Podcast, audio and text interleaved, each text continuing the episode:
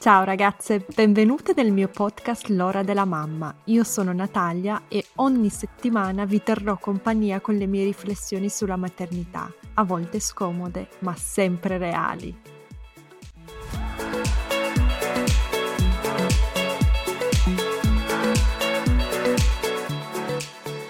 Ciao ragazze, oggi ho un ospite speciale, tutte le mie ospiti sono speciali, ma di Alice mi avete praticamente obbligata a intervistarla. Ho ricevuto per gli ultimi mesi almeno un messaggio a settimana, Natalia deve intervistare Alice. Alice, Alice e qualche mese fa sono andata a curiosare su YouTube e sul suo profilo Instagram e adesso la seguo ovunque, uh, credo di conoscerla anche abbastanza bene. Ciao Alice. Ciao Natalia, grazie per avermi invitata e mm, sono felicissima di fare questo podcast su temi di cui non parlo molto, ma abbastanza perché le persone siano incuriosite a questo punto.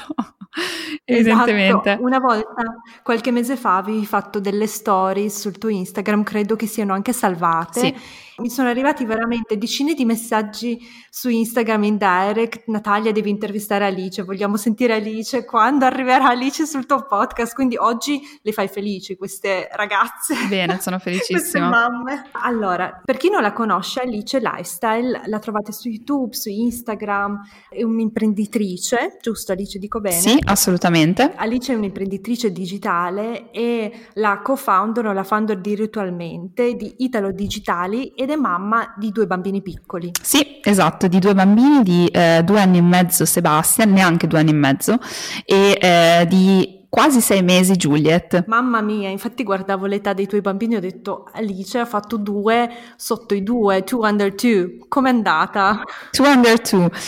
Io dico che chi fa il terzo è matto, quindi questa è la mia... È la... No, sto scherzando, nel senso che eh, due sotto i due è come si dice, cioè non è vero che raddoppia, ma si amplifica incredibilmente il lavoro che, ehm, che c'è. Devo dire che è stato molto sfidante, eh, molto molto sfidante, perché ovviamente non c'è autonomia da parte dei bimbi, quindi eh, non, non, essendoci autonomia da parte del più grande, anzi quasi richiede di più quando c'è la piccolina, figuriamoci, immaginatevi un neonato, immaginatevi appunto un altro bambino di meno di due anni che comunque ancora non ha autonomia nel mangiare, non ha autonomia nel prepararsi le cose, nel vestirsi, nel farsi il bagnetto, quindi ha bisogno totalmente, oltre anche emotivamente, ecco. E tu come l'hai vissuta? Allora, io parto da questo presupposto, sono molto onesta, la seconda gravidanza non la stavamo cercando, quindi non eravamo pronti eh, in quel momento o meglio, non eravamo preparati, perché poi alla fine pronti siamo diventati, non eravamo preparati ad accogliere un'altra vita. Sono rimasta incinta che Sebastiano aveva appena compiuto un anno. E è stato un po' uno shock, proprio un po' uno shock. Eh, era un'idea che avevamo, quella di eh, sicuramente avere due bambini anche abbastanza vicini, però io non l'ho presa benissimo all'inizio, lo dico con tutta la trasparenza del mondo perché credo che aiuti tante future mamme eh, a potersi relazionare a questo, perché una gravidanza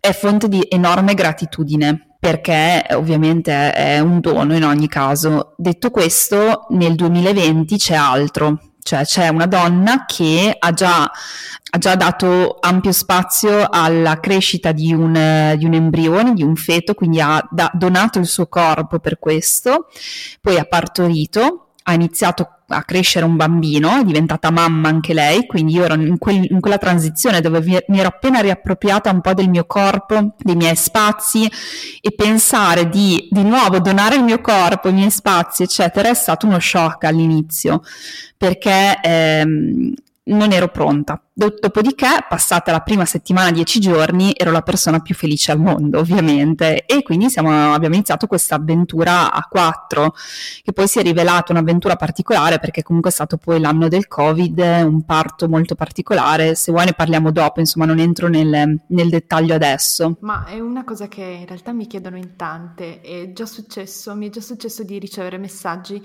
Io sono una bambina e ti dico la verità, quando mia figlia Emilia aveva un anno, io usavo due tipi di contraccettivi per dirti quanto... Ecco, capisco. per dirti quanto ero messa, quanto ero cauta, insomma. No, ma capisco benissimo, capisco assolutamente benissimo. Però so che tanti fanno lo stesso ragionamento, lo stesso percorso che hai fatto tu. Mi scrivono a due o tre settimane dopo aver scoperto di essere incinte, disperate, e poi quando ci risentiamo un mesetto dopo le vedo già pronte. Quindi è successo anche a te. Sì, no, no, perché esatto, cioè c'è di peggio. Io dico sempre non ero preparata, però in una relazione ovviamente stabile e felice, in una famiglia felice, cioè quindi avevamo tutti i presupposti per accogliere una nuova vita, una situazione economica che ce lo permetteva, cioè c'è veramente di peggio.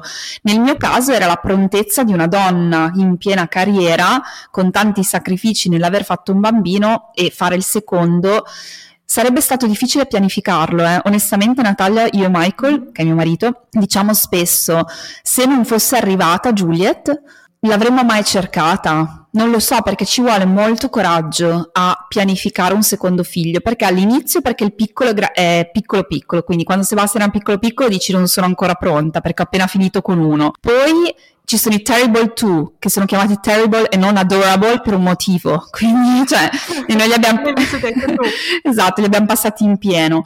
Poi il bimbo invece, adesso Sebastian, già due anni e mezzo è cambiato, è proprio godibile e inizia a acquisire le sue autonomie, quindi dici ha iniziato a dormire tutta la notte, ha iniziato ad avere un po' le sue autonomie, cioè adesso decidere un'altra gravidanza adesso se Juliet non fosse mai arrivata dici ci penso un attimo e prendo un altro annetto per prendermi la libertà e poi, e poi, e poi, e poi passa il tempo e non è detto che uno faccia questa decisione ragionata. Perciò io sono grata che sia arrivata e non l'abbia dovuta prendere io in un qualche modo, perché poi in realtà sono molto felice di avere in, i due bimbi così vicini. Sì, è, è, bello. Io quando le guardo queste, queste, coppie con due bambini piccoli dico cavolo, è bello, ri, lo riconosco, ma il coraggio non l'ho ancora trovato. Anzi, mi ricordo che io e mio marito un anno fa ne parlavamo, abbiamo detto dai facciamo così, se per sei mesi ogni settimana ci diciamo che è una buona idea fare un secondo figlio, iniziamo.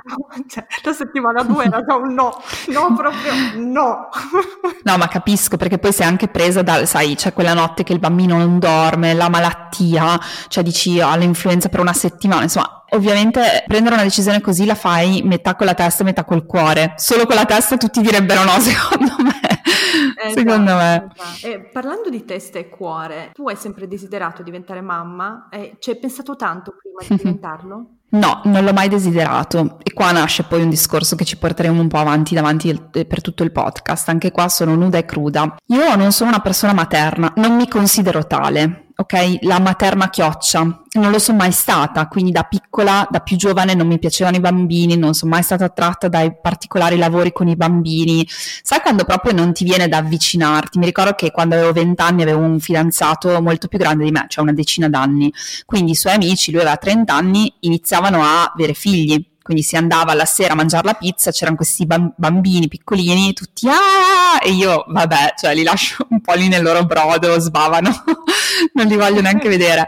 Ed ero molto focalizzata invece sulla carriera ho studiato ingegneria, ho fatto un master, eh, iniziato e quasi concluso un dottorato, poi ho intrapreso un altro percorso imprenditoriale, sono andata a vivere a San Diego, eh, insomma una strada che tutto volevo meno che diventare mamma. E poi sono rimasta incinta con eh, il mio ex ragazzo. Mm-hmm. Allora tu dirai rimani sempre incinta, io dirò sì, in realtà avevo una endometriosi conclamata con tanto di ginecologi che mi dicevano che non potevo rimanere incinta, con un'intolleranza alla pillola anticoncezionale personale, quindi ehm, per anni non ho, quando avevo una relazione stabile, non utilizzavo particolari contraccettivi e quindi mi sono trovata nella situazione di rimanere incinta contro ogni previsione perché comunque era già una decina d'anni che non, non utilizzavo contraccettivi particolari. Però immagino fossi contenta perché almeno non ti sentivi più di avere... Di Esattamente, esatto, cioè io ho avuto diverse operazioni, diverse chirurgie ed è arrivata questa, questa gravidanza non particolarmente dopo una chirurgia, cioè le avevo già comunque avute parecchie di chirurgie, però in quel momento mai mi sarei aspettata questa cosa ed è stato lo shock della vita. Parlo del 2014, 2015 forse. Quindi eri giovanissima. Sì, avevo, eh, no, 2014 è successo, 20, 28 anni, non giovanissima, normale, cioè nel senso 28 anni. Una bella età per diventare mamma. Esatto, esatto, una bella età per diventare mamma. E niente, ho avuto, mi ricordo perfettamente, eh, ero in viaggio con questo fidanzato americano, ero in viaggio in Italia, l'ho scoperto in Toscana. Non avevo il ciclo da 15 giorni, ma tanto io non mi ero mai posta il problema, proprio per i miei continui sballi di ciclo, eccetera. È stato, sai, lo shock che vedi le due linette, ho pianto in bagno per due ore, non mi sono fatta vedere da lui, cioè, questa è la scena. E dopo lì ho sentito questa vita che cresceva dentro di, cioè ho detto, non lo so, è, è meravigliosa questa cosa ho trovato una parte di me che non avevo mai sentito nella mia vita. Dopodiché, fast forward, dodicesima settimana, un aborto spontaneo, con tanto di espulsione naturale, che è stato uno shock non indifferente, perché l'embrione era già formato, insomma, è stato molto molto particolare. Non voglio troppo entrare nei dettagli perché è una storia lunga l'ho comunque raccontata perché è stato l'inizio poi del mio percorso che mi porta qui oggi, in ogni caso. Ho questo aborto spontaneo che mi cade il mondo addosso perché degli aborti spontanei tra l'altro non si parla molto. Quindi una donna che con tutta la voglia, anche una donna che cerca un bambino, oppure donne che rimangono incinte, così arriva, eh, sei incinta, per te partorirai sicuramente, non ti poni neanche il problema, non si parla di queste cose. E per me è stato uno shock enorme questa perdita, perché ho detto, e poi ho scoperto che era una cosa abbastanza comune. Una gravidanza su cinque, se non sbaglio, finisce. Anche meno, quelle, quelle conclamate, cioè quindi anche addirittura è più, più comune, anche più comune. Quindi fondamentalmente quello è stato un po' l'inizio di un percorso molto particolare, perché poi con questa persona ci siamo distanziati molto perché con lui mi rendevo conto che non era una relazione poi così profonda come immaginavo. Eravamo due persone con tante cose in comune, ma emotivamente lui non c'era per tanti motivi. Aveva dei problemi di assuefazioni di cui non mi ero mai neanche troppo accorta perché comunque era una persona molto performante. Io dico sempre una persona per avere problemi con l'alcol o di droga non deve vivere sotto un ponte. Se vai in America trovi questi millionaire, self-made millionaires, mm-hmm. che sono persone super performanti ma che a livello emotivo zero perché loro vivono con eh, Adderall, sono tutte mh, mm, medicinali che praticamente aumentano le performance, riducono il lato emotivo di una persona, sono proprio le droghe delle performance, poi combinate con l'alcol fanno un mega mix. E lui era completamente in questo mondo tipo Silicon Valley presente. Mm-hmm. E io in quel momento non, non, ero più, cioè se fino a quel momento lì avevamo vissuto la storia, sai, da, da romanzo, dove andavamo tutti i weekend a Las Vegas, non sto scherzando, cioè avevamo proprio questa vita, cioè questa vita stra figa, stra bella. Accidenti, non avevi Instagram? Instagram ai tempi per riguardare no. i video? Zero, non mi è mai interessato più di tanto di condividere quella parte di me, però avevo questa vita, cioè, super bella. E poi cosa è successo? Che in quel momento a me non fregava più niente, niente, volevo riavere il mio bambino dietro. E io ho detto, cioè, io voglio questo bambino indietro. Lui però sembrava non scalfito, cioè zero. Come se la nostra relazione fosse, vabbè, non è successo niente alla fine in fondo. Ebbene, questo è stato il punto. Punto di rottura che ha portato a forti litigi. Nel giro di tre mesi lui una sera è tornato a casa ubriaco, proprio ubriachissimo, sentivo l'odore di vodka, eh, una scena che non dimenticherò mai, e mi ha detto vai fuori casa perché io gli ho detto tu hai un problema e quando tu dici a una persona che ha un problema di ossefazione, che ha un problema, questa persona o sceglie di guardarsi allo specchio o sceglie di buttarti fuori dalla sua vita. E così è stato. Lui mi ha detto eh, fai le tue valigie, erano le 10 di domenica sera, fai le tue valigie e non ti voglio mai più vedere. Mi ha buttato fuori casa a San Diego. A San Diego. Io non avevo, sì, io non avevo niente, era tutto in nome suo perché io stavo iniziando la mia startup e l'accordo era che in quel momento lui si prendeva cura delle spese comuni perché comunque io stavo investendo per fare la mia startup, avevo appena iniziato. Insomma, ho dormito da divano e divano, è iniziato il mio percorso spirituale in quel momento, sono stata veramente nomade senza, con una valigia, eh, dormivo dall'amico dell'amico, dall'altro amico, ero un po' scioccata di tutta questa situazione, un aborto spontaneo da dover ehm, gestire, rimuginare. Tutto questo per arrivare al fatto che poi da lì sono, ho preso un biglietto di sono andata per la Thailandia, dove sono andata a vivere e dove, sono, dove ho imparato cos'era il nomadismo digitale, ho imparato molti degli skills che oggi conosco dei miei business digitali e lì è stato un periodo meraviglioso della mia vita, ho dovuto ovviamente ehm, processare tutto quello che mi era successo perché quando sei in una relazione del genere ti dici come ho fatto ad arrivare qui. Cioè io più che dar la colpa a lui, lui si è co- comportato da persona terribile, da codardo, eccetera, però mi sono più focalizzata su di me che su di lui, quindi ho preso la strada del ok, sei arrivata fin qui, cosa ti ha portato qui? C'è qualcosa che non va, mi sono resa conto che per 28 anni della mia vita ho vissuto come se fossi invincibile e invece la vita mi ha messo, mi ha buttato contro un muro. Ho raccontato poi un decimo della mm-hmm. storia per eh, farla più veloce e da lì è iniziato il mio percorso spirituale anche nel, nella terra buddista dove ho imparato a meditare, dove ho fatto il mio percorso, il mio percorso anche di disintossicazione da questa necessità di codipendenza da persone tossiche in un certo senso. E lì mi sono resa conto che mi era rimasta una sola cosa, cioè il desiderio di maternità.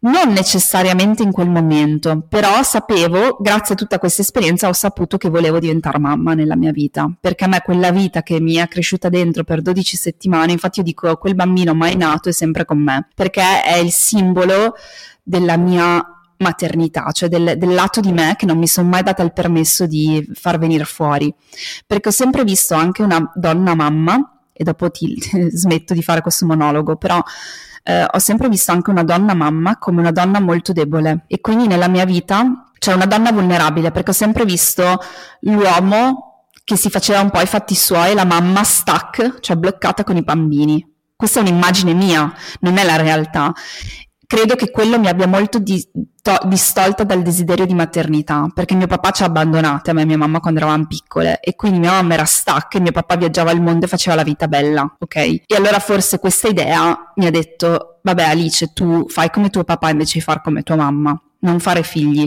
E allora per tanti anni mi interessava solo la carriera, mi interessavano solo delle cose molto futili, cioè, non futili, ma molto più pragmatiche e non, non volevo, cioè io dei bambini non ne volevo sapere.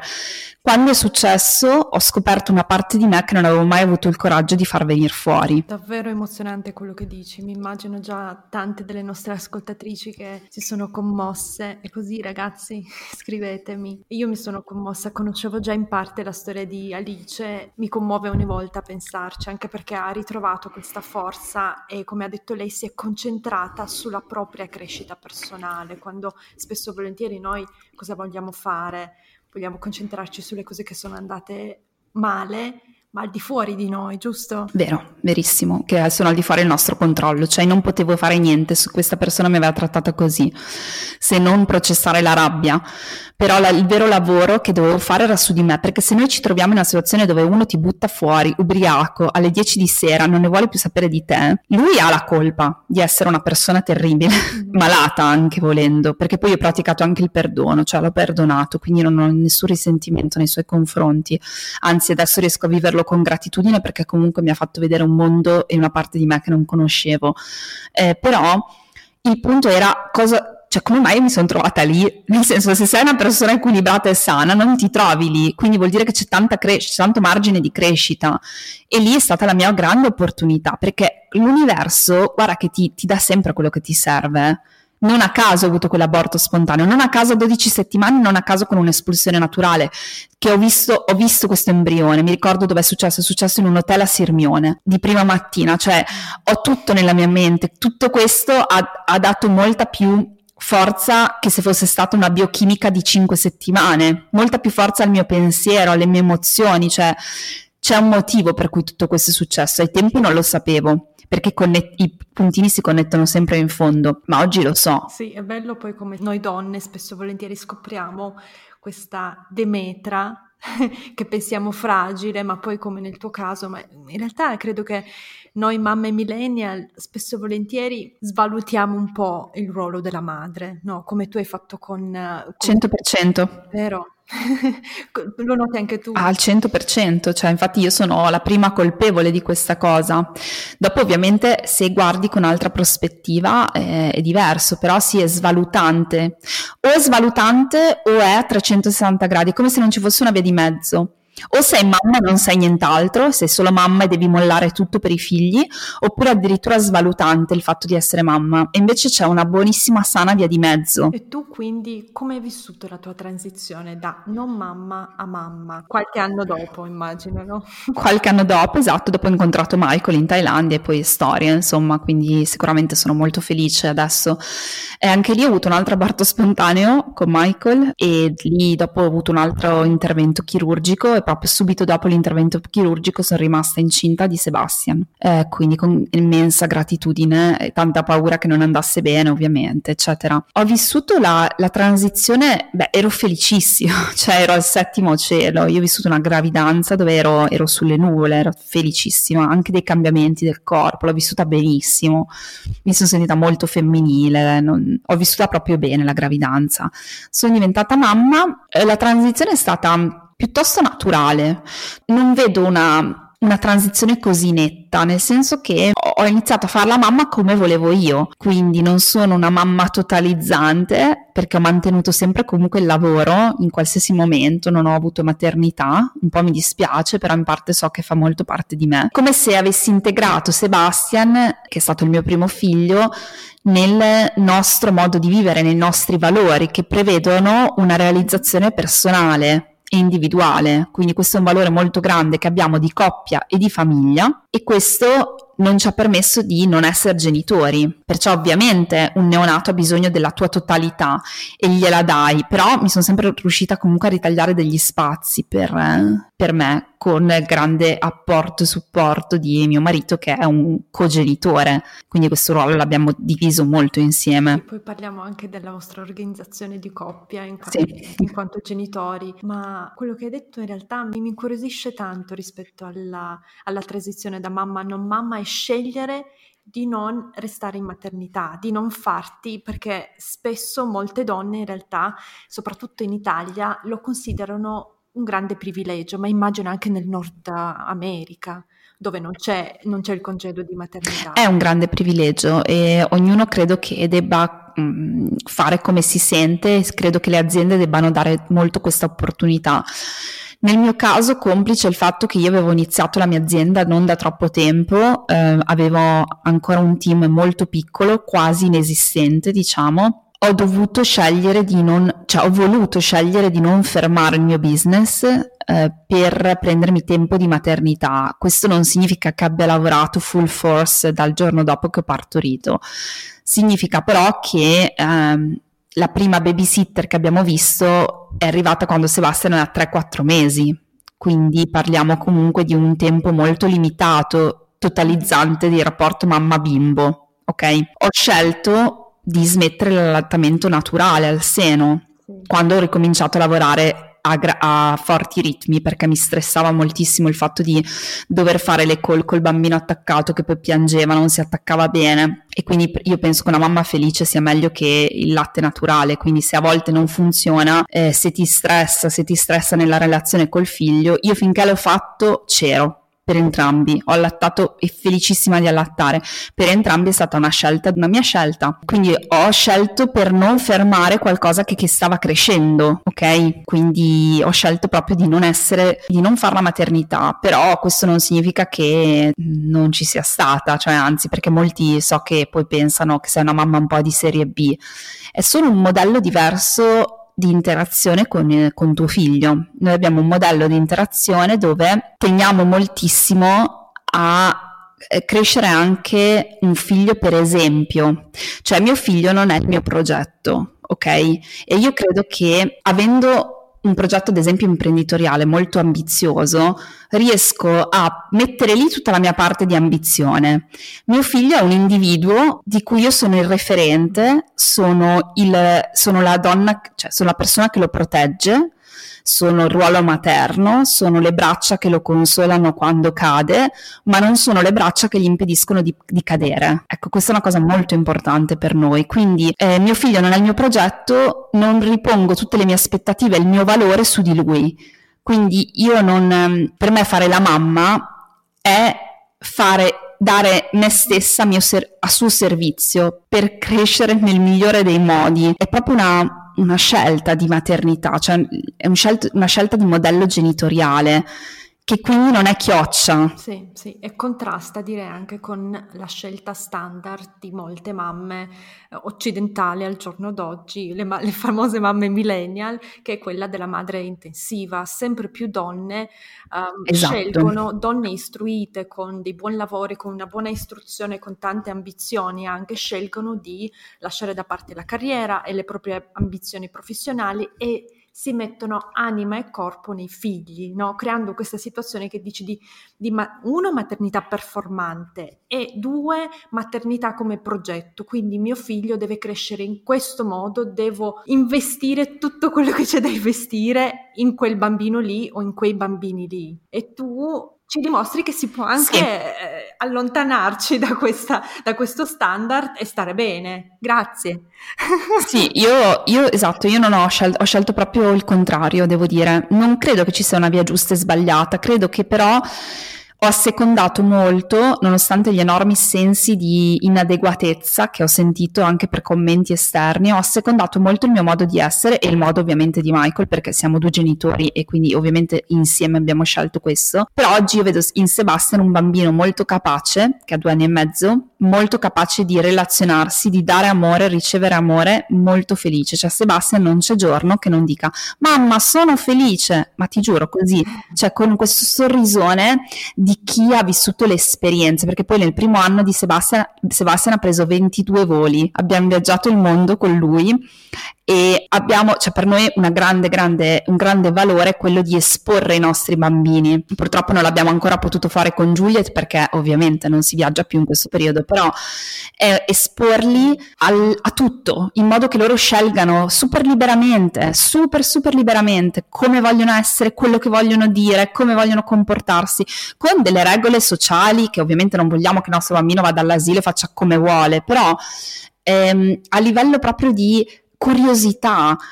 Loro non sono i nostri progetti, loro sono due individui nati dal nostro amore che hanno tutto il diritto di vivere la loro vita, di avere due punti di riferimento comunque sempre presenti perché ci siamo, cioè ogni sera c'è la stessa routine da due anni e mezzo, bagnetto, storia, balliamo insieme, ci dedichiamo comunque al tempo di super qualità, spieghiamo, leggiamo, eh, Sebastian legge non so quanti libri, è, è curiosissimo, però non siamo genitori totalizzanti, questo no, ecco, cioè esiste altro, quindi anche i nostri figli imparano che non sono sempre al centro, che anche questo secondo me è uno skill da imparare. Sì, assolutamente, guarda Alice, io ti dirò, conoscendo le persone, le donne che mi ascoltano, credo di poter dire con certezza che gran parte di loro ambiscono a, uno, a un frame di questo genere, a relazionarsi con i propri figli nel modo in cui lo fai te, mm. ma poi ci si mette la società, ci si mette la famiglia d'origine, ci si mettono tutte le teorie psicologiche, pedagogiche, ci si mette il senso di colpa,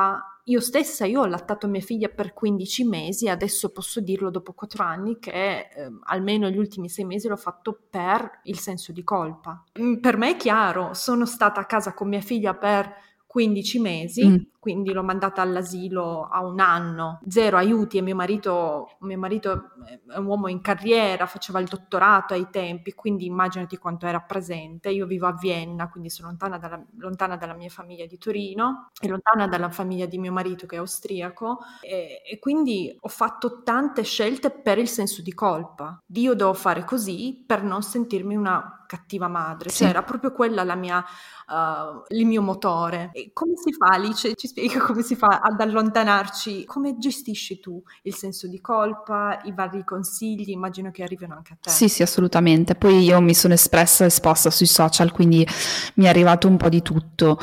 Beh, eh, mi sono fatta anch'io i miei gran pianti, eh, mi sono sentita in colpa anch'io. Quando, quando, ho dato il primo biberone a Sebastian piangevo come una disperata, ancora le foto, proprio piangevo come se, lo stessi, se gli stessi facendo male, capisci? Mm-hmm. Quindi eh, il momento c'è, ho molto investito su una visione olistica cioè, investiamo molto come famiglia in questa visione dove sappiamo che la sostenibilità è fatta da tante cose. Cioè, io posso dire pedagogicamente o a livello, non so, anche il medico, il pediatra ti può dire il latte materno è la migliore è il migliore alimento per tuo figlio. E non ci piove, però la sostenibilità, cioè la vita è fatta di interrelazioni e interconnessioni cosa che spesso le figure professionali lasciano fuori, perché la mia ostetrica mi diceva Alice, devi, per, il, per, favorire il contatto col bambino devi tenerlo a dormire con te. Io posso anche essere d'accordo di questo, ma se poi la mia relazione di coppia, perché il bambino dorme con me, ma non dico che sia per tutti, eh, però la mia Alice di coppia fa schifo perché io lavoro tutto il giorno, sto dietro al bambino tutto il giorno, l'unico momento in cui parlo anche con mio marito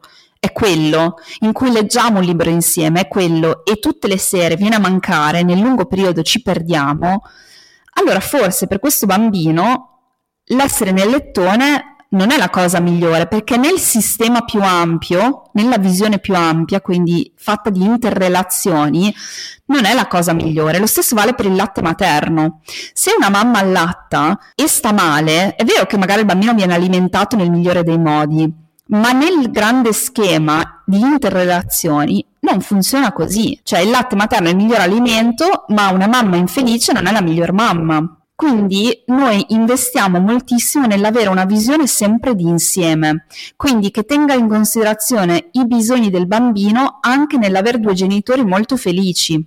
Tant'è che l'altra sera, in uno dei momenti in cui mi sentivo in colpa, ho guardato Sebastian, noi balliamo ogni sera, balliamo 10.000 canzoni come dei matti, il nostro workout perché non abbiamo tempo di fare workout. E ho guardato Sebastian e ho detto Guarda che fortuna che ha avere due genitori così felici, perché è, è, quello, cioè quello fa tutta la differenza nel mondo. Quindi magari io non gli ho dato il latte materno, ma ho curato talmente tanto la mia persona, la mia felicità, lo stesso ha fatto Michael, che nel nostro sistema famiglia sappiamo di, che stiamo facendo il meglio. E quindi io invito tutte le persone a prendere i consigli, scegliere però scegliere in un sistema più olistico, più a 360 gradi, dove tutti possono dare il meglio, perché il bisogno del bambino è al centro in questa società e io sono parzialmente d'accordo, cioè credo che il bambino entri in un ecosistema che è la famiglia, dove il bisogno della famiglia è al centro e deve essere curato da tutte le persone della famiglia. Quindi il bambino a volte deve essere messo fuori dal centro per curare il sistema famiglia dove il bambino comunque assorbe gran parte delle sue credenze, cioè da, da 0 a 6 anni il bambino forma tutte le credenze che ha sulla vita, quindi credenze di come essere, deve essere una donna, credenze su come deve essere un uomo, credenze su come deve essere una relazione di coppia. Questa è la più grande cosa che possiamo, e sapete come le impara queste cose? Per osservazione diretta. Quindi tu puoi essere anche una mamma che allatta tutto il giorno, ma se tutto il giorno stai allattando col cellulare, il tuo bambino comunque percepisce che il tuo tempo magari non è di qualità. Se tu sei stressata fuori dal mondo perché non ne puoi più, però tanto hai mollato tutto, il lavoro e la carriera, il tuo bambino comunque assorbirà quello stress. Non è che assorbono solamente di, anzi, non imparano quasi niente a livello diretto, cioè dove io ti insegno che è così, ma solo a livello indiretto. Quindi assorbono ogni minima influenza della famiglia sta creando una credenza nel bambino. E molte persone questo l'hanno poi interpretato in un modello intensivo materno dove la mamma deve essere presente su ogni minimo dettaglio ok? Deve essere competente, presente, blog, eh, devo fare tutto alla lettera perché la pedagogia oggi dice questo, perché deve essere tutto montessoriano, perché i giochi devono essere tutti di legno, se no povero bambino che i giochi non sono di legno.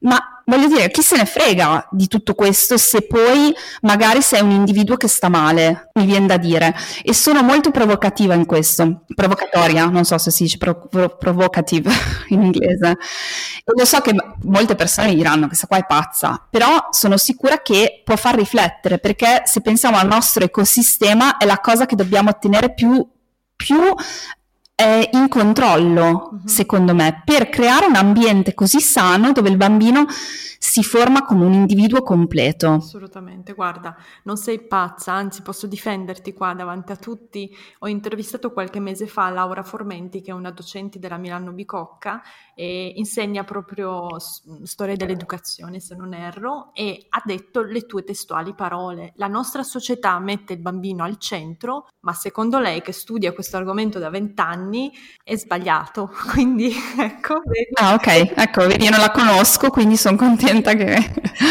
che anche la scienza mi dia ragione. Assolutamente, non sei l'unica. Grazie, sì, è davvero un bel punto il tuo. Quindi questo ti rende più forte, mettere la famiglia al centro, vedere anche quello che è, come ti senti tu a riguardo e a volte decidere che quella è la decisione sbagliata, anche se pediatri, ostetriche, tutti quanti dicono no, dovresti far così giusto? Sì, esatto, io sono felicissima di non aver tenuto i miei bimbi nel lettone, ma sono felicissima. A me vedere Sebastian, io vi dico la nostra routine alla sera velocissima, noi facciamo, balliamo, giochiamo, no televisione, niente, cioè niente di acceso se non la musica, quindi un grande momento di famiglia, eh, dove giochiamo, ridiamo, proprio, sai, buttiamo fuori l'energia, tutte le sere questo. Poi andiamo a fare il bagnetto, si gioca anche lì, eh, ci si lava, ci si asciuga, si fa tutto insieme e poi Sebastian lo cambiamo pigiama, sceglie il suo pigiama, ogni sera lo sceglie lui, sceglie le sue calzine, sceglie tutto, poi diciamo buonanotte amore, diamo la buonanotte a tutti i suoi pupazzetti eccetera, lo mettiamo giù nel lettino, chiudiamo la porta e fa, fatto, lui si addormenta da solo. Chiudiamo, spegniamo la luce,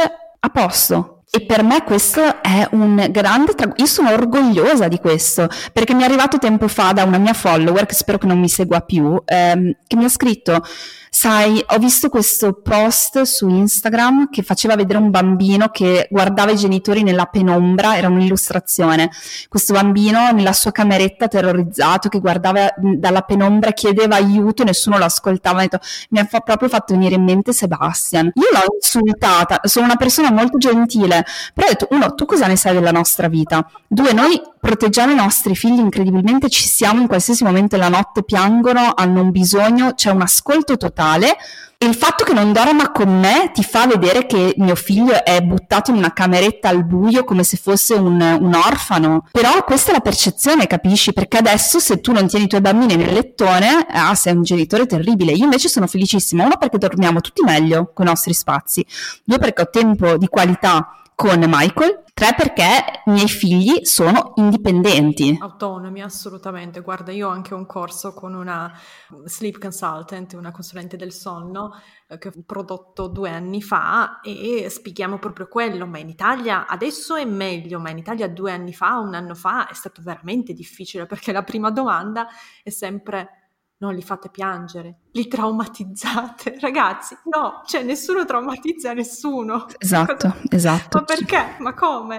E sono d'accordo con te, da quando mia figlia, io ho aspettato purtroppo fino a due anni a insegnarglielo, a, a cercare delle soluzioni, non a insegnarglielo. Da quando dorme in camera sua, eh, la vita è diversa, cioè proprio dei colori migliori.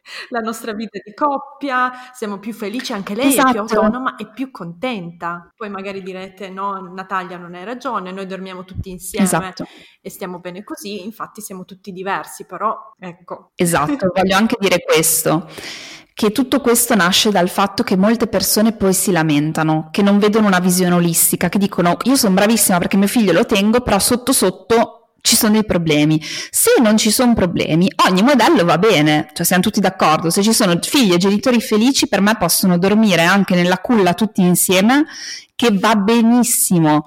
Il punto nasce quando ci sono dei problemi. Quindi il punto è eh, cambiare modello genitoriale quando non si è felici o quando il bambino non è felice, perché anche quello, cioè io vedo i miei figli sono felici, sono persone, perché ormai sono persone, non sono i nostri, i figli sono nostri figli ma non sono nostri, quindi eh, sono persone che nella loro vita le vedo molto sereni, molto molto sereni. Quando invece c'è un genitore o un figlio che non è più sereno, allora ci si può iniziare a vedere se ci sono delle soluzioni. Ecco, è solo che io vedo tanta questa maternità intensiva e tante donne che sono un pochino a terra, è per quello che do questo messaggio, perché dico se sei a terra prova a pensare che ci sono altri modi. Grazie, sì, fantastico, è un bellissimo esempio. Ma ti faccio un'altra domanda, proprio, non per provocarti, ma proprio perché voglio, voglio vedere la cosa da tutti i punti di vista. Se invece Juliet o Sebastian tra vent'anni ti dicessero non avete passato abbastanza tempo mm-hmm. con noi. Tu sei stata veramente mm, troppo, troppo, focalizzata sulla tua carriera, su papà, che ne so io cosa potrà mai dire. e niente, mi sono sentito poco amato. Cioè, che cosa, che cosa pensi di rispondere? Allora, eh, sarà, sarà, dura. Intanto spero che non arrivi mai la parola mi sono sentito poco amato, perché in tutto questo l'amore, credo, nel mio piccolo non manchi, ok? Quindi ehm, dove noi ci siamo, ci siamo al 100%. Cioè, quando noi ci siamo, ci siamo. Mm-hmm. quindi io posso lavorare dalle 9 del mattino alle 5 e mezza del pomeriggio, alle 5.45 tutte le sere ci sono, i weekend ci sono, i viaggi insieme ci sono, le esperienze insieme ci sono, quindi quello spero che comunque in un qualche modo faccia, faccia creare questa relazione di amore dove il bambino si senta amato. Eh, dovesse succedere che non sarà così, eh, in primis cercherò di guardare l- la vita di Sebastian, nel senso che se lui è una persona che comunque ha raggiunto dei buoni risultati personali, parlo di felicità, di equilibrio, non ci sono particolari patologie, ehm, non ha particolari eh, assuefazioni, non lo so, cioè sto pensando a una persona che sta piuttosto bene nella vita, mi dirò, ok, magari tu non vedi questo amore, però dalla nostra parte secondo me qualcosa di buono l'abbiamo fatto, però rispetto il tuo giudizio, cioè io non posso pensare quello che penserà lui, io faccio del mio meglio per come penso io oggi, cercando di dargli una, un ambiente estremamente stimolante e positivo. Queste sono due cose fondamentali per me. Lui magari non lo apprezzerà, io questo non lo posso sapere, non, non, ho la risposta, lo, lo spero e se un giorno lo dirà spero di poter comunicare comunicare con lui nel migliore dei modi, nel mettere al centro i nostri bisogni, metterli sul tavolo, poi provare a rimediare dove potrò, se potrò. Eh, è ovvio che non è auspicabile, mm, è ovvio che non è auspicabile. Di certo non rinuncerei oggi alla mia carriera, sapendo che comunque sono mamma in carriera, ma non sono carriera in mamma, quindi sono prima mamma e poi in carriera. eh, sapendo che sono mamma in carriera, non rinuncerei oggi per una paura di domani, di un suo giudizio. Solo se dovessi iniziare a vedere che il nostro bambino inizia ad avere episodi di rabbia, episodi, di, episodi un po' inspiegabili comportamentali, mi inizierei a fare delle domande più serie. Anche quello credi che poi sarebbe tua responsabilità diretta? Cioè tu credi che se Sebastian iniziasse ad avere episodi di rabbia ti sentiresti subito in colpa e penseresti che hai mancato da qualche parte? Cioè sei mancata? No, non credo che ci sia una correlazione diretta, credo che potrebbe esserci, perciò indagherei. Quindi il punto non è tanto dire mio figlio ha rabbia e quindi sono io, ma mio figlio ha rabbia e quindi mi chiedo se posso essere io o cambiare io, perché magari c'è una correlazione diretta, come magari no. Io questo faccio fatica a saperlo. Mm, io sono la persona che indaga, non sono la persona che tanto giudica, quindi so che se c'è uno stimolo, a stimolo deve comunque esserci risposte, non ignorare. Quindi se vedo un bambino che va molto fuori dagli schemi comportamentali. Io non sono quella che dice guarda che genitori terribili, come se un bambino teenager arriva a fumare, drogarsi, eccetera cioè poveri genitori non sono sempre loro, ok? Potrebbe però essere. Quindi sicuramente secondo, cioè, secondo me è utile porsi la domanda, almeno quello, almeno cercare di capire se un nostro comportamento, atteggiamento può avere un impatto diretto, perché noi abbiamo molta responsabilità su quello che assorbono questi bambini, però non siamo gli unici bambini, comunque poi vanno in società, cioè c'è un asilo nido, ci sono delle insegnanti, ci sono i nonni, ci sono gli amici, cioè c'è un mondo di, di relazioni anche. ed è una cosa positiva. Io, io sinceramente la, vedo, la, vivo molto bene, il fatto che mia figlia non sia sempre solo a contatto con me e i miei grilli, come li chiamo io, perché preferisco che sia, ci sia tutta una serie di, di, scelte di grilli, non solo i miei. Esatto, io sono d'accordo anche su questo, anche questa è un'altra cosa che mi spaventa molto del modello oggi eh, materno, che è un po' questa del, dell'esclusiva io non posso far cambiare mio figlio a nessun altro perché nessuno lo sa fare. Cioè, questi bambini hanno anche il diritto di essere amati. Non so se voi avete avuto dei nonni, quanto erano preziosi per voi. Per me è da morire. Quindi questi bambini hanno bisogno. E qua io sono maturata molto perché io avevo molta paura che mi fosse tolto il mio ruolo mm, all'inizio. Quando sono rimasta incinta avevo quasi già risentimento nei confronti dei miei suoceri. Mm-hmm per dire ah dopo lei farà così perché mia suocera era la mamma chioccia invece quindi io mi sentivo già in difetto. E, e sen- sentendomi in difetto perché sapevo che sarei stata meno chioccia meno sai la mamma nonna papera che dici sai mio figlio vedrà sta nonna papera e poi vede sua mamma che è un casino e, e vedrà e vorrà andare a vivere con nonna papera e poi mi sono resa conto che sia Alice che nonna papera hanno i loro punti di forza. Quindi quest'anno, ad esempio, abbiamo trascorso una decina di giorni con i nonni paterni, quindi con i genitori di mio marito, e io ho ringraziato mia suocera di come brava fosse, di quanto amore ci fosse per loro. E mi sono sentita molto maturata in questo perché volevo che i miei figli avessero tutto questo amore di, che non voglio mai negargli, quindi più famiglia c'è, più modelli ci sono, tanto poi i genitori siete voi, cioè noi abbiamo il nostro modello genitoriale, i, i nostri figli lo sanno benissimo, però tutto l'amore che gira intorno è tanto di più, cioè questi bambini hanno proprio bisogno di avere amore diverso è bello, una risorsa. Sì, anzi dirò di più, io sono fortunata, purtroppo non nessuno è vicino qua a Vienna, ma mia sorella viene spesso a trovarmi, mia sorella è una studentessa, è giovane e ha un rapporto speciale con mia figlia, ma proprio mm. speciale. E, ehm, mia figlia quando c'è mia sorella non si stacca da lei, sono convinta mm. che la preferirebbe come mamma quando è lì. È proprio perché non è la mamma invece. Certo, io sono felice, sì, ma io sono felice, fanno i biscotti, fanno tutta una serie di cose che io francamente non mai avrei voglia nella vita di fare. Sono felice perché hanno questo rapporto bellissimo, sono felice che mia figlia provi queste emozioni con qualcun altro, cioè per me è un arricchimento, non è una cosa che mi toglie, è una cosa che aggiunge al suo, alla sua personalità e ne sono veramente grata. Esatto, esatto. Invece di essere gelosa e possessiva. Ma parliamo invece di questo modello cogenitoriale, non so se l'ho detto bene.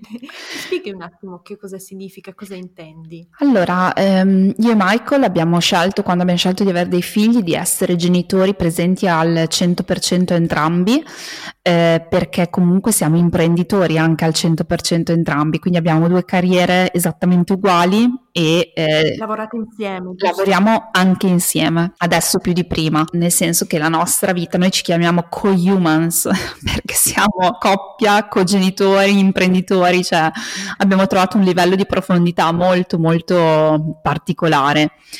E ovviamente questo ci ha portato anche a definire delle regole interne in casa dove entrambi ci occupiamo di tutto, quindi non è che lui aiuta me, io aiuto lui, insieme facciamo i genitori quindi ehm, non ci sono differenze, non non ci sono differenze di genere, perché io continuo a essere la mamma perché l'hanno chiamato il mammo, che a me fa un ridere che è incredibile, cioè fa il papà ragazzi, nel senso io faccio la mamma e lui fa il papà, perché cos'è? La figura della mamma è quella che fa tutto, il papà gioca capisci? E invece no, cioè lui fa il papà che è un caretaker, quindi si prende cura, fa il papà e gioca, la mamma caretaker e gioca, cioè entrambi abbiamo questa figura.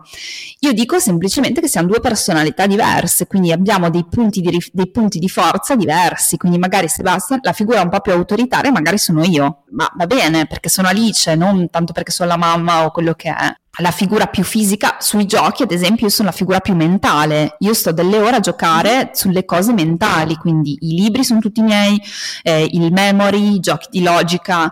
Stimolo molto i miei bambini su questo. Michael è più fisico, quindi c'è la lotta, c'è la palla, eh, ma perché siamo personalità così. Michael è un atleta, io sono un ingegnere, quindi cioè nel senso, ah, cioè, scappi, non scappi da qua.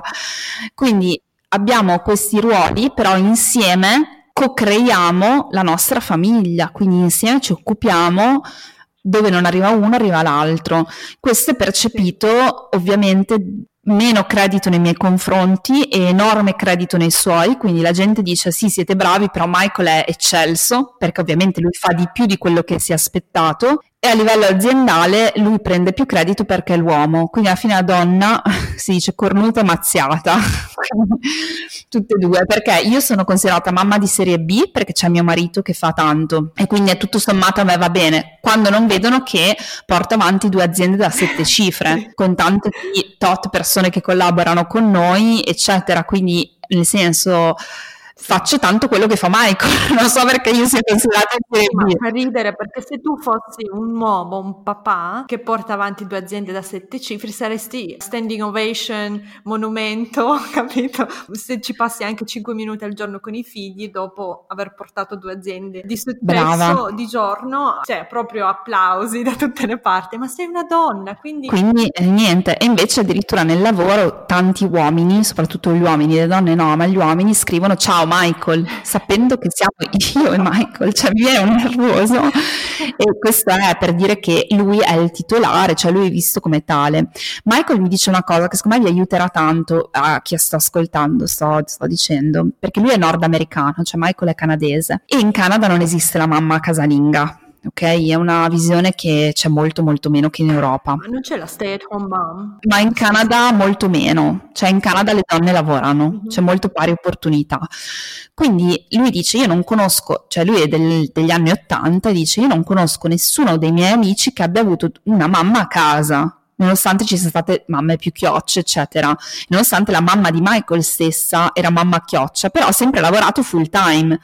E io mi sono sentito estremamente amato ma i miei genitori con due lavori normali, quindi 9 to 5, la mamma lavorava all'ospedale come tecnico del mm, radiologo e, la, e il papà lavorava in un'azienda, lui diceva io tornavo a casa da scuola, giocavo, c'era la nonna che mi teneva, giocavo con mio fratello, con i miei amici, mia mamma tornava a casa alle 5, 5 e mezza, faceva cena, cioè i miei genitori li, li vivevo così ed era la normalità per tutti. Quindi metti, togliti tutte queste paturnie mentali perché tu hai due aziende a sette cifre, alle 5 e mezza sei comunque a casa con i bimbi. Quindi cioè, togliti le stemenate che hai in testa, cioè, per lui sono follie che io mi faccio dei problemi, perché in Italia c'è ancora molto questa cosa qua. Quindi io comunque alle 5 e mezza sono a casa, non faccio le 8 di sera, quindi io sono imprenditrice ma chiudo, piuttosto lavoro dopo, di notte, quindi perciò eh, c'è proprio sempre questa idea, la mia idea di dire ah però ci dovrei essere di più. E lui mi dice quando tu ci sei di qualità, io ho avuto due genitori che hanno lavorato, i miei genitori ci sono stati tanto anche e quindi ho un po' questa visione che si può fare davvero entrambe le cose. Ovvio che non sono, è ovvio che sul mercato, se io mi, mi comparo a un mio competitor che non ha figli, soprattutto perché parliamo di personal brand in un qualche modo, il mio competitor ha un vantaggio competitivo. Ah, non c'è dubbio, quando c'era la pandemia noi eravamo a casa senza babysitter, senza niente con i bambini e lui lavorava come un matto. Sì, eh, certo, ha un vantaggio. Io, io non faccio più le serate di lavoro, ad esempio. Ma a proposito, il discorso che hai appena fatto, Stavo pensando a una mamma italiana che mi ha scritto poco tempo fa, mi ha raccontato la sua storia, lei ha due figli adulti, 25 e 21 anni se non erro, e mi diceva, sì Natalia, le cose che racconti te sono belle in teoria, però i miei figli tornano a casa e vogliono che io faccia le lasagne perché la mamma di Diego, Davide e Lucia fanno le lasagne più buone delle mie, io invece gli offro una pizza comprata al supermercato. Quindi in Italia c'è anche con i figli adulti questa pressione esterna addirittura. Io ti giuro, ho avuto un po' paura quando ho letto il suo messaggio, ci sono rimasta, mi è venuta un po' di ansia, no, ma capisco. devo dire. Allora, io credo che invece eh, questo messaggio sia filtrato dalla percezione della persona, perché se tu ai tuoi figli dai altri valori, cioè se io ai miei figli do il valore di viaggiare, gli faccio viaggiare al mondo, gli permetto di essere quello che vogliono come vogliono, a me non interessa, noi diciamo sempre portaci a casa domani chi vuoi, uomo, donna robot, perché chissà cosa saremo qua tra vent'anni. Quindi siamo, stiamo, esatto, siamo extremely politically correct in questo. La libertà totale di pensiero, ehm, le sfide che vogliamo, gli stimoli che vogliamo dare io credo che mio figlio non verrà a casa a chiedermi le lasagne perché in primis non sono io che gli ho messo questa cosa qua. Magari mi dirà: Ma perché la mamma di Diego fa le lasagne? Eh, perché è brava, fatti invitare ogni tanto che ci andiamo anche noi a mangiare le lasagne. Cioè, se tu la prendi così, tu puoi pensare che tuo figlio a 30 anni ti venga a chiedere le lasagne. No, per, per me no, ecco. C'è anche da capire se tu hai fatto percepire questa cosa o se tuo marito, perché i figli di nuovo assorbono, se tuo marito dice e eh, la mamma però non cucina mai, allora i figli dicono, ah, io uomo devo aspettarmi che la, no, la, donna o la mamma mi cucini. Oppure gli dico, andiamo a fare un bel corso che te le impari a fare le lasagne se vuoi fartele. Ecco, questa mi piace. Ecco. Ma già a 15 anni, io inizierei giovane. Ma anche a 10 iniziamo. Esatto. Ma um, Alice, ti faccio una domanda, um, sì, così ipotetica, perché lo saprai bene che in Italia soprattutto questa, questa, soluzione che avete trovato tu e Michael di cogenitorialità, che non riesco mai a dire a pronunciare bene, non è all'ordine del giorno. Oltre ad essere un po' ancora strana e percepita in maniera strana, non tutte le famiglie se lo possono permettere, non sto parlando di soldi. Io stessa, cioè io ho un marito in carriera che però il primo anno di mia figlia era sempre a viaggiare, certo. era sempre via. Quindi quando era a casa io ho sempre preteso, anzi abbiamo sempre deciso insieme che facessimo tutto al 50%. Di fatto però io in settimana ero sempre sola. Quindi No, no, mi è chiarissimo. Uh, la mia ambizione era sempre avere, avere questo tipo di standard. Poi però mi sentivo sempre in difetto perché era impossibile nella, nella nostra situazione. Io ho la partita IVA, lui però lavora per un'azienda internazionale, fa la D e... È chiaro. No, no, mi è chiarissimo. Allora, la prima decisione è da prendere con i genitori, nel senso che deve essere una decisione condivisa, di dire è più importante il tuo o il mio lavoro? Perché poi si tratta di questo.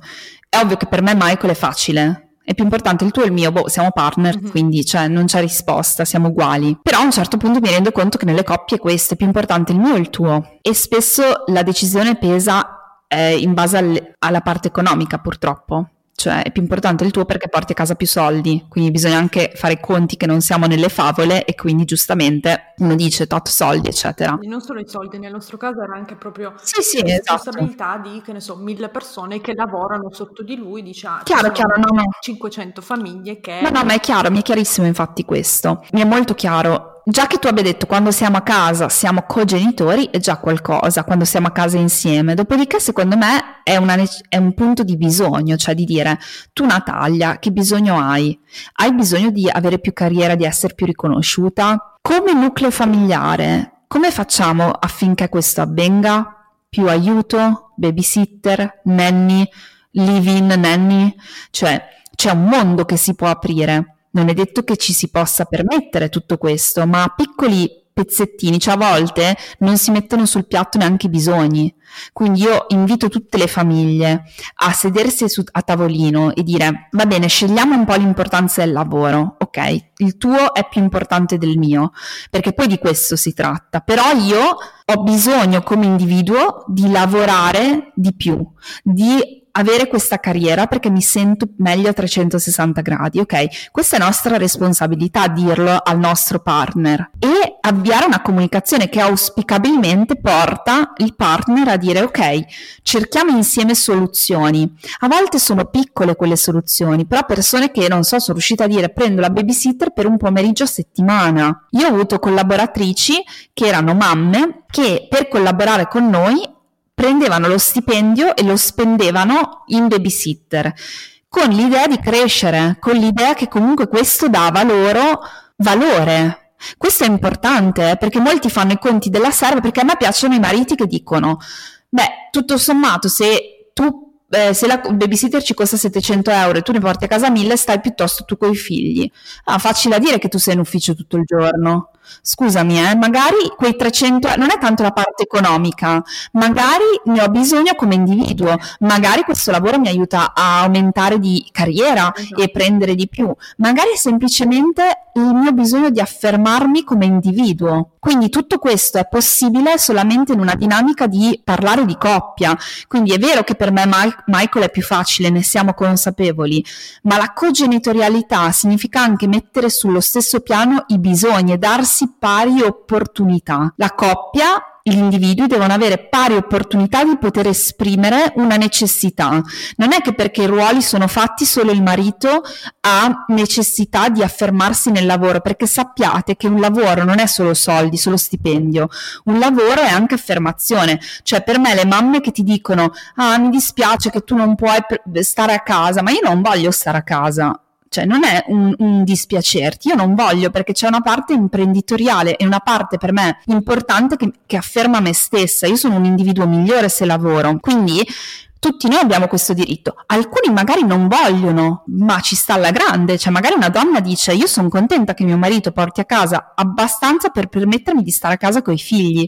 E di nuovo, dove non ci sono problemi, tutti trovano, cioè, per me possono fare tutto quello che vogliono nella vita degli altri gli equilibri sono talmente diversi perché siamo individui diversi, ma dove invece c'è un problema, allora i bisogni hanno diritto di essere ascoltati allo stesso modo, di uomo e di donna, non importa gli stipendi, non importa le responsabilità, perché i bisogni sono importanti, cioè sono più importanti di un ruolo, cioè non è che tu devi stare zitta perché tuo marito fa, adesso sto facendo il tuo esempio, non lo so, però fa l'amministratore delegato e allora le jeux sont faits, cioè tutti i giochi sono già fatti, no? Assolutamente, io ho fatto tanto tanto un percorso di crescita in questi anni e devo dire che parte forse proprio i primissimi mesi dopo la nascita no- della nostra bambina, no- non ho mai permesso neanche a me stessa di sentirmi svalutata perché Uh, anche se la mia situazione francamente era abbastanza penosa, cioè Alice, diciamoci chiaro, io avevo 27 anni, non eravamo nemmeno sposati, ero straniera, non parlavo nemmeno tanto bene il tedesco, avevo una laurea umanistica, sono rimasta incinta, tutto ciò messo insieme dice ma questa è una sfigata, che vuoi fare, capito? Eppure passo per passo non ho mai permesso che le mie circostanze di allora, no? quindi mm. zero soldi, sì, sì, sì. nemmeno una famiglia tanto benestante alle spalle che dice ah ti sopporta in qualche modo, no, nulla di tutto ciò, non ho mai permesso che questo si mettesse e, e, e mi svalutasse come persona o come pari eh, nella coppia. Cioè io sempre, anche quando un lavoro non ce l'aveva, ma era solo un semino la mia attività online, io ho sempre preteso di avere tempo, di avere la possibilità di metterlo, di, di avere questo tempo anche quando mio marito nel weekend stava con la bambina um, di avere un asilo il prima possibile, un nido, cioè per un anno, due anni è stato proprio mio marito a finanziare il mio progetto, a pagarmi l'ufficio, proprio perché ci siamo chiariti che i bisogni di entrambi, io da una parte rendevo possibile il fatto che lui potesse fare il dottorato, finire il dottorato e proseguire con la sua carriera e capirai che un lavoro come il suo più mm-hmm. il dottorato lo portava praticamente sempre fuori di casa. Questo ricadeva su di me, però allo stesso tempo mi aspettavo che ci fosse un ritorno, nel senso anche io dovevo essere rispettata per i miei sogni, anche se erano ancora dei semini e non erano dei progetti. Esatto, brava, esatto. Esatto, cioè il, il valore di un bisogno non si misura in ritorno di quel bisogno. Si può fare un compromesso, quindi magari per un periodo giustamente ci sono delle famiglie che fanno un compromesso per il benessere di tutti, ma questo non significa che una donna debba per forza essere zittita nei suoi sogni come hai fatto tu poi, cioè ti sei fatta sentire e hai fatto sentire il tuo bisogno. Molte persone si lamentano, tante donne si lamentano, poi quando tu vai a lavorare, che io lavoro anche, adesso non faccio più coaching uno a uno perché non ho più proprio il tempo materiale ormai, però ho migliaia di studenti sulla crescita personale, tante di queste sono donne, sono mamme e quando a volte si parla dico ma tu l'hai detta questa cosa? Eh no perché tanto lui uh, porta a casa lo stipendio sì, ma cioè, il bisogno va espresso in primis. Le cose possono cambiare, come dicevi tu, i weekend, perché poi il fatto che l'uomo lavori spesso lo rende intoccabile. Le notti, i weekend. Ma scusa, una mamma che tutto il giorno fa la mamma, pensi che di notte non si farebbe una notte a dormire? e il marito che va a lavorare, cioè ragazzo anche lui farà eh, la sua notte in bianco e poi andrà a lavorare il giorno dopo. Non è che la mamma poi di giorno si, si faccia le unghie tutto il giorno, eh, quando fa la mamma. Quindi è importante anche questo. Bene Alice, grazie mille per essere stata con noi, abbiamo parlato tantissimo, abbiamo toccato sì, tantissimi argomenti, sono sicura che la puntata piacerà alle nostre ascoltatrici. Scriveteci cosa ne pensate. Alice, dove ti possiamo trovare? Allora, mi potete trovare eh, in Alice's Lifestyle, quindi Alice S Lifestyle su Instagram oppure su ritualmente.com. C'è un bel blog adesso di crescita personale che stiamo popolando Volando è una palestra di crescita personale e mi trovate anche indirettamente lì, insomma io sono fondatrice del, della palestra e ehm, stiamo per rilanciare un mega progetto stupendo di crescita personale de- dedicato anche in, in, parte alle mamme perché ci sarà molto anche per l'empowerment femminile della donna mamma in carriera eccetera. C'è anche un bellissimo progetto che uscirà, che non è mio però su cui io collaborerò, che uscirà a gennaio sempre su eh, mamma, donna, manager in carriera, imprenditrice. Eh, perché appunto tutte queste cose che ci diciamo, io dico sempre una cosa, alla fine noi donne ci siamo passate solo noi, dal parto, da tutto. Solo una donna può capire un'altra donna davvero. Cerchiamo di non farci la guerra e sosteniamoci. Con tutte le diversità che possiamo avere, è una bellissima risorsa poter parlare con altre mamme, qualunque sia l'ideologia. Assolutamente, la condivisione è essenziale. Grazie mille Alice. Grazie Natalia, grazie mille per avermi ospitata qui. Ciao. Wow, siete arrivate fin qui! Spero che questa puntata vi sia piaciuta e aspetto i vostri feedback. Potete scrivermi su Instagram o mandarmi un'email. Tutte le info sono nella descrizione. Non vedo l'ora di sentire cosa ne pensate. Ricordatevi di schiacciare il tasto segui in modo da non perdervi le puntate future. A presto e grazie!